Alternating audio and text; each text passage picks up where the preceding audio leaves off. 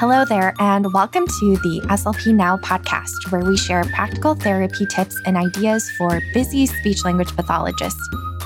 Grab your favorite beverage and sit back as we dive into this week's episode.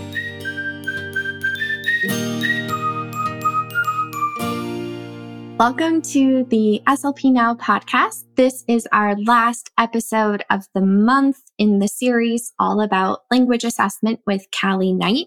And today we are wrapping up all the things and talking about making recommendations. So if you weren't here for the previous episodes, consider heading back to the previous episodes. So we started the series in episode 138 and we talked about how to get started with an evaluation.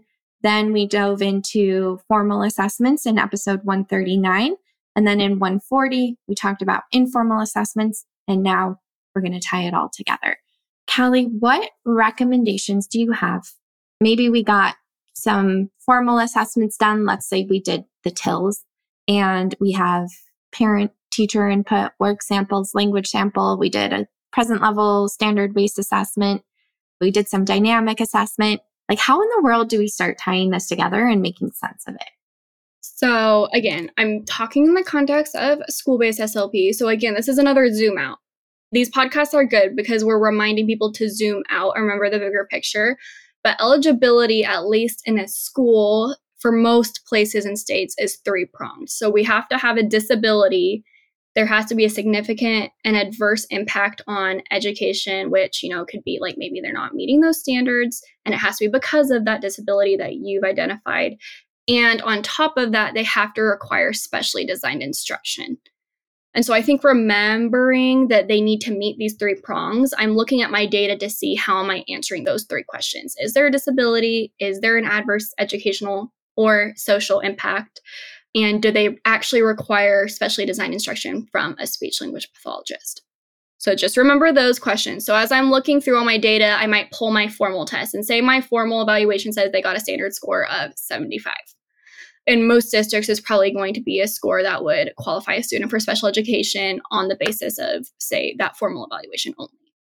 So that might fall into that do they have a disability part? That might say there's some evidence for yes. But then I would look at my informal evaluations and all that data, and I would say, okay, do my data and my informal, so those language samples, those parent teacher information, like everything we've talked about up to this point, does that support what I just got or those results that I just got in my formal evaluation, or does it maybe refute those things. And a lot of times, as, at least for me, like I said, I worked in Title I schools and in very diverse schools where sometimes the informal information I get shows that perhaps it was an experiential or a lack of experience, or it was language or content bias, something like that. So, in some cases, your informal information may refute the results that you got in your formal evaluation. And then, of course, you write your recommendations and evaluation that way.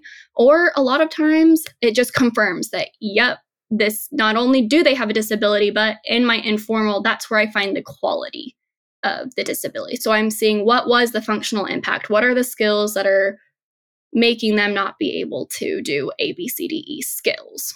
And that part I feel like often is answering those B and C prongs of is there a significant adverse educational impact and does it require specially designed instruction? I really also think for the third prong, does it require specially designed instruction? Looking back at my information, especially dynamic assessment, to see what supports do they need to be successful. Does it require specially designed instruction? Or maybe this kid just needs a 504 plan and they need certain accommodations that are going to support them, but they don't need to be pulled out of class. That wouldn't be least restrictive for them. So I'm just going through like different things that you might be thinking, but based on that three pronged I think when you're looking to answer those three questions and you look at all your data, it just makes it easier than I don't have anywhere to hang all my coats kind of thing. It was like a lot of information that I just like fire hosed, but no, that was awesome. Okay. We're getting into the nitty gritty with all of these different options, but like let's zoom out at the big picture. So we've got the big picture. Can we go into like some specific examples or scenarios of what that could look like? What would you see in an informal assessment? Let's say the student got a standard score of 75 on whichever assessment you choose, what would you see in the informal assessment that would refute that? So, this often happens in the cases, like I said, of anyone who may be falling under culturally linguistically diverse, but it, it doesn't have to be because experiential factors can come from anyone. Let's say that we gave the CELF or something, or we were doing a vocabulary test and they scored fairly poorly. And then I did something informal, whether it's dynamic assessment, so kind of like that test, teach, retest model. And then I realized, oh, if I give a minimum or just a certain amount of instruction, or a certain support, oh, they got it. It was like like a light bulb. Or maybe sometimes the kids even say, Well, I've never heard that word before.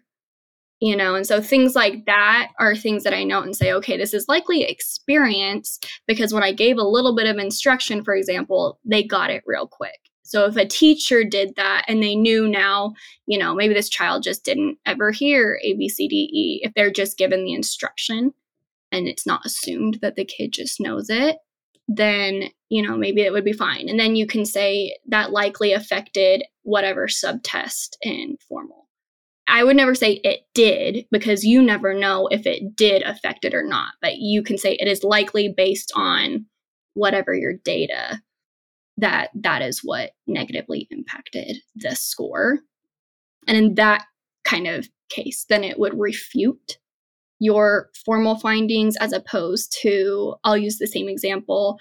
You did dynamic assessment or you did a language sample and you saw that they consistently made, let's see, I'm going to use the CELF for example. So say they did really poorly on like formulating sentences or like a certain syntactic structures. That is your sample of n equals 1 of like a certain syntactic structure. So if I look in a language sample and they consistently are still either omitting, not using, or using it incorrectly, then that's data to say, yep, that was likely, as opposed to sometimes they just make a mistake the one time that one item on the CELF, but every other time, you know, maybe in a language sample, they're fine. It was just a fluke. So that's kind of maybe how it would be different and how you could use either dynamic assessment or language sample to parse that out. What about the accommodations idea? So, like, can we use the CELF following directions subtest? So, if a student scores poorly there, like what would you see in your informal assessment that might lead you to recommend a 504 instead? So, this is a good example of, I think, in a previous episode, I think I said I was going to talk about this informal and then didn't. But if I'm going to have to use a formal thing like following directions, what I'll do is, of course, I'll give it as is because it's standardized. But then what I might do is say, let's see what happens if I give them one single repetition. Like I'm just going to repeat the instructions one time. And if they get it after a single repetition, I might put plus R. And so that's my informal data that says with a single repetition, they got it right. Or sometimes it's a vocabulary issue, like maybe it's the core word in the instruction that they've just never heard before or they're just not familiar with it. And so I defined a core vocabulary word and then I did it again and they got it immediately. And then maybe I do it a couple other times just to make sure it wasn't a fluke there too. But I do that many times. So for me, if you look at the CELF and the following directions, you'll see in my margins that I have that R plus minus. So minus would be I gave them a repetition and it didn't work. Sometimes I give up to two repetitions because sometimes a second repetition is all they need. But there's some that you could give three or four repetitions and it's not going to get any better. And so when I'm reporting it in my evaluation, I say when X amount of test items were incorrect. In those test items, I gave one repetition. And when given one repetition, they got maybe 85% of those correct, indicating that it is likely that a single repetition is helpful for the student. And I wouldn't do it with only that subs test. I do that with other subtests as well. So you can see that across different skills, having a single repetition significantly helps this kid. So it's likely that, you know, maybe an accommodation or really sometimes I don't even think you need an accommodation. So many kids benefit from a single repetition. Sometimes going back and just saying they don't qualify and they really don't need anything, just keep in mind that, you know, you might want to repeat things not only for this kid, but for everyone. So that's maybe an example of how I would maximize the use of my formal evaluation. Yeah. And it's hard to give examples because we are like so general. And of course, like don't take this and be like, well, Kelly said, like this student doesn't qualify because a single repetition on the following direction subtest. But I think these are really helpful examples and things to consider. And we use our clinical judgment, but given all the data, does a student need specially designed instruction if their performance increases significantly if they're given a single repetition? Like only you can decide that when given all of the information. But I love this as an example. And I will say again, this is also me coming from me working with a demographic that often is a second language learner. So if you have these kids that are coming to you and you're like, ooh, should they not qualify? But what should I recommend to support them? There are a lot of accommodations that you don't need through a 504, but that they get because they're in ESL or like an ESL program. And so you can always recommend, for example, a lot of them could be, you know, a simple repetition or clarification or definition of unfamiliar vocabulary. Those are actually accommodations that aren't even written out, but that they receive as learners or ESL. They also just changed the acronym, but as they're learning English as a second language. But you formally putting that in writing and saying, I tested him and he did benefit from this. I think that's good for everyone working with that student to know that they're not just doing it just because, but when they do it with intentionality, then they can really help the kid. And that could be for not an English language learner, but that's just an example that's common in the demographic I work with. Yeah, super helpful. And I love that you were able to take the more general examples and make them a little bit more specific. Hopefully, that was a helpful explanation for everyone listening.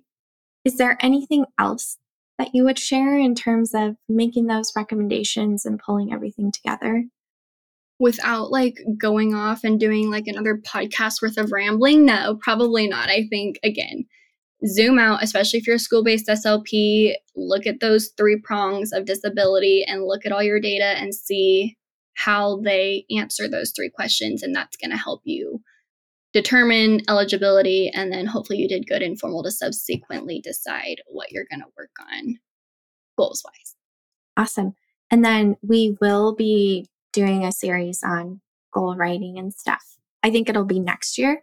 So, something to stay tuned for if you're like wondering how in the world do I go from there? I know that's a horrible teaser, but I'll see if I can put any other resources in the show notes in the meantime. But yeah, stay tuned for that. Thank you so much for so generously sharing your time, Kallie. This was super helpful. I'm really glad we got to talk about this mega topic. I really just wanted to share some like tips and like kind of building that general framework because this could easily be like a week long seminar of stuff. So props to you for distilling it into one hour. Oh, girl, we tag teamed it. And kind of like you said, I hope it's helpful, but don't take every single thing at face value because consider. That's my favorite word, and I'm glad that you used it. Consider this information. If it doesn't apply to your kid, it doesn't apply to your setting, it doesn't apply to whatever, that's okay. Take the nuggets that do apply and just make it work for you. Okay. Well, that is a wrap, and we'll see you next time. Thanks for listening to the SLP Now podcast. If you enjoyed this episode, please share with your SLP friends. And don't forget to subscribe to the podcast to get the latest episodes sent directly to you. See you next time.